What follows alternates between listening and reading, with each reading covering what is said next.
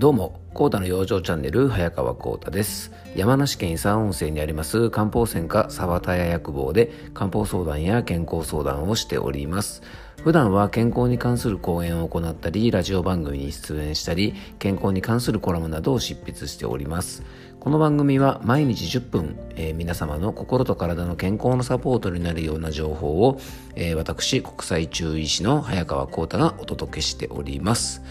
えー、さてですね、あの、いつもこの番組をね、聞いていただいて本当にありがとうございます。えー、昨日ついにですね、Spotify のポッドキャストランキングで、1日だけなんですが、僕がね、もう大好きな、一番大好きなプロレスラーのですね、棚橋宏選手、新日本プロレスのエース、棚橋選手のですね、ポッドキャスト番組にランキングで勝つことができました。えー、たった1日だけなんですけどね、あの、多分ね、最新エピソードを配信してからですね、ちょっと時間が経っているからだけだと思うんですが、あの、それでもね、やっぱちょっと嬉しいですよね。あの、いつもね、聞いていただいて、本当にありがとうございます。で、えっと、この番組でお話ししているような内容はですね、文章にもしておりまして、あの、今見てる方も多いと思うんですが、ノートっていうですね、あの、インターネット上のサイトでですね、えっと、この健康のコラムも毎日、えー、執筆してますので、えー、ちょっとね、あの番組ではお話できないかったようなですね、内容とか、あの、少し長めの文章で、毎日ね、3000文字ぐらい、あの、から4000文字ぐらいですね、えっと、まあ、5分から10分ぐらいで見終われると思うんですが、そのぐらいの時間で、あの、見れるようなですね、健康のコラムを毎日、えー、執筆しておりますので、えー、もしよかったらですね、ね、ノートの方もあの早川コーダで検索していただければですね、出てきますので、えー、ぜひですね、ご覧になっていただけたらと思います。で、昨日ですね、ちょっとあの、僕はですね、あの、オンラインでの勉強会があったんですね。えっと、これは僕がいつもやっている、あの、まあ、皆さんに僕がお話しするようなね、オンラインセミナーではなくて、僕自身が、あの、勉強会に参加したんですが、あの、いつもですね、こう、勉強会を定期的に行っている、まあ、仲間とかで、ね、友人とかがいまして、あの、勉強会の方に出たんですが、あの、オンラインの勉強会にしたらですね、それまでいつも参加人数が10人ぐらいだったのがですね、えー、20人にになったりしてですね非常に参加人数も増えてるんですね。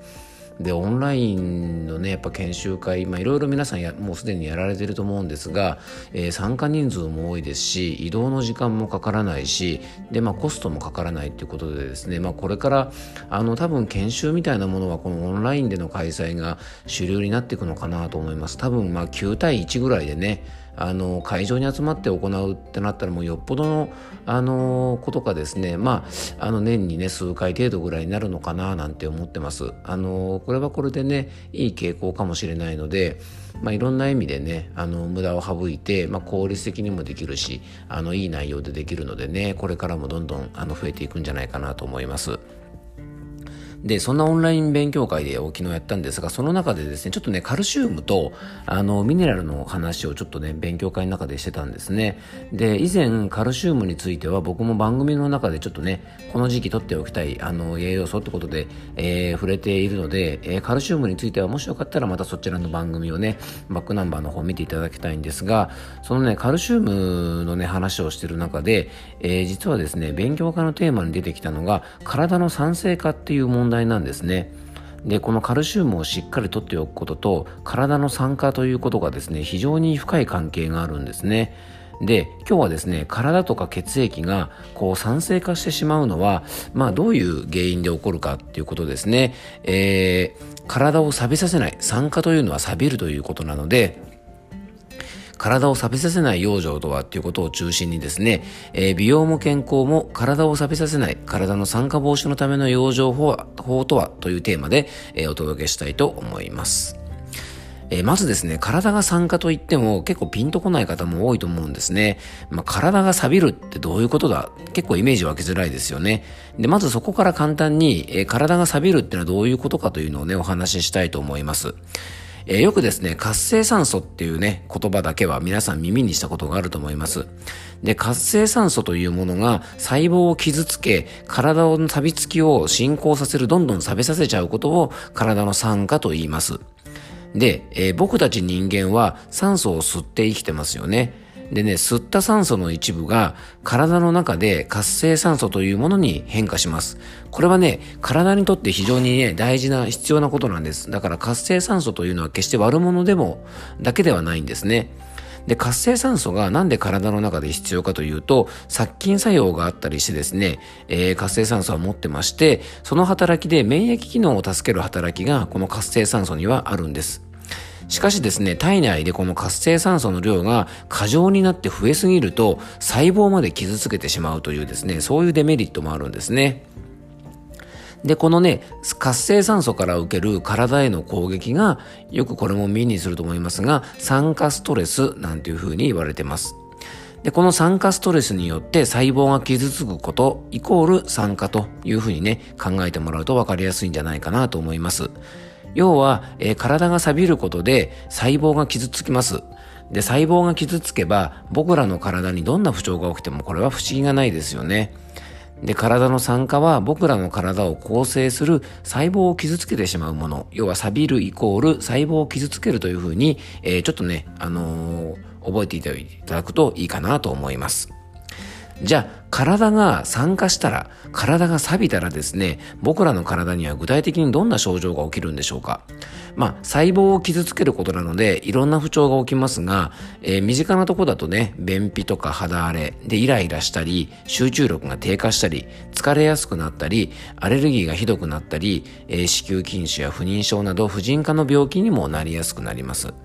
で、また大きな病気ではですね、癌とか動脈硬化、ね、脳卒中や心筋梗塞とかですね、高血圧や認知症、えー、胃腸障害や気管支喘息とか、まあ、こういう病気にもなりやすくなってですね、で、最も重要なのが、体が錆びることによって起こるのが老化です。細胞が傷ついて血行不良になってですね、酸素と栄養もしっかりと体の中に行き渡らなければ、体はどんどん老いていきますよね。同世代に比べて老化が早いという方は、ある意味体が錆びていると言えるかもしれません。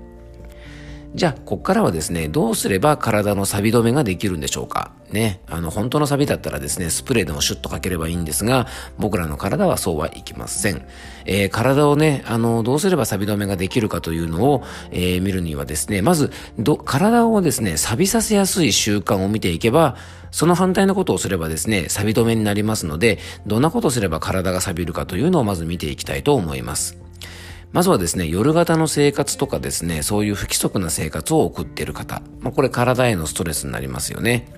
で、お酒の量が多すぎる方。これは肝臓がアルコールを分解するときにも活性酸素というものが発生しますので、飲む量の多い人とか、アルコールがもともと弱い人は特に注意が必要です。で、ストレスが多い方。で、ストレスが多いと、えー、ストレスを受けるとですね、一時的に血液の流れが悪くなります。これはね、ストレスのところでよくお話ししてますよね。で、血液の流れが悪くなると、これがね、元に戻るときに、実はね、活性酸素が発生するんです。で、これを繰り返すと、ストレスを受けて血流が悪くなる、活性酸素出る。で、またストレスを受ける、血行悪くなる、えー、活性酸素出るっていうですね、これを繰り返すと、えー、酸化が促進されます。あとね、紫外線に当たると、えー、皮膚の細胞でも活性酸素が生成されて、えー、シミとかシワとかですね、こう、肌のトラブルの原因にもなりますので、えー、これからですね、日光も強くなる時期なので、えー、直射日光にですね、長時間当たらないっていう風にですね、あの、紫外線対策も結構大事なんですね。あと意外なところでは、激しい運動のしすぎですね。実はね、運動をすること自体は体にいいんですが、えー、激しい運動をしすぎるとですね、呼吸量が急増しすぎて活性酸素が発生します。あの、酸素を取り入れるときにね、活性酸素が、えー、ね、作られるなんて話をしましたが、それが激しくなりすぎると活性酸素も当然増えすぎるんですね。で、反対にですね、ウォーキングとか、プールの中を軽く歩いたりするような軽めの運動は、えー、いわゆるですね、抗酸化ね、えー、抗酸化の酵素の働きを高めて、体の酸化を抑えてくれますので、えー、ね、たまに激しい運動をするのはいいんですが、あんまり毎日激しい運動をしすぎるっていうのは、かえってですね、体の酸化を、えー、起こす原因にもなります。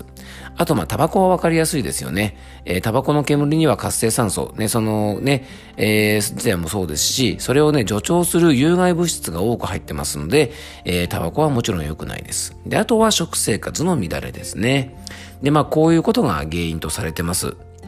えー、まずはですね、今日ご紹介した体を錆びさせる生活習慣がたくさん当てはまっている方はですね、ぜひここからですね、注意して、まあ、この反対のことをすればですね、体が錆びにくくなるので、えー、ぜひですね、そんな生活習慣をしていただきたいと思います。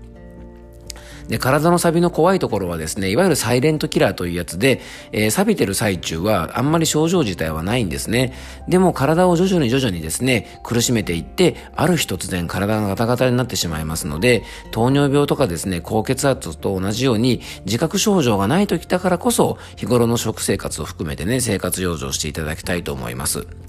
で、今回ですね、食用場についてはちょっとね、あの、教えて、あの、お伝えしていません。で、実はですね、この食用場まで入れるととても時間内に収まらないので、今回はですね、体を錆びさせない生活習慣ね、えー、そんなことに中心にお伝えしました。で、えー、次回はですね、この体を、体を錆びさせない、えー、食用場ということをね、次回詳しくお伝えしたいと思いますので、えー、もしよかったらですね、次回もまた聞いていただければと思います。えー、今日も聞いていただきありがとうございました。次回はですね、体を錆びさせないシリーズ第2弾として、えー、錆びさせない食用場をお伝えしたいと思います。えー、今日も聞いていただきありがとうございました。どうぞ素敵な一日をお過ごしください。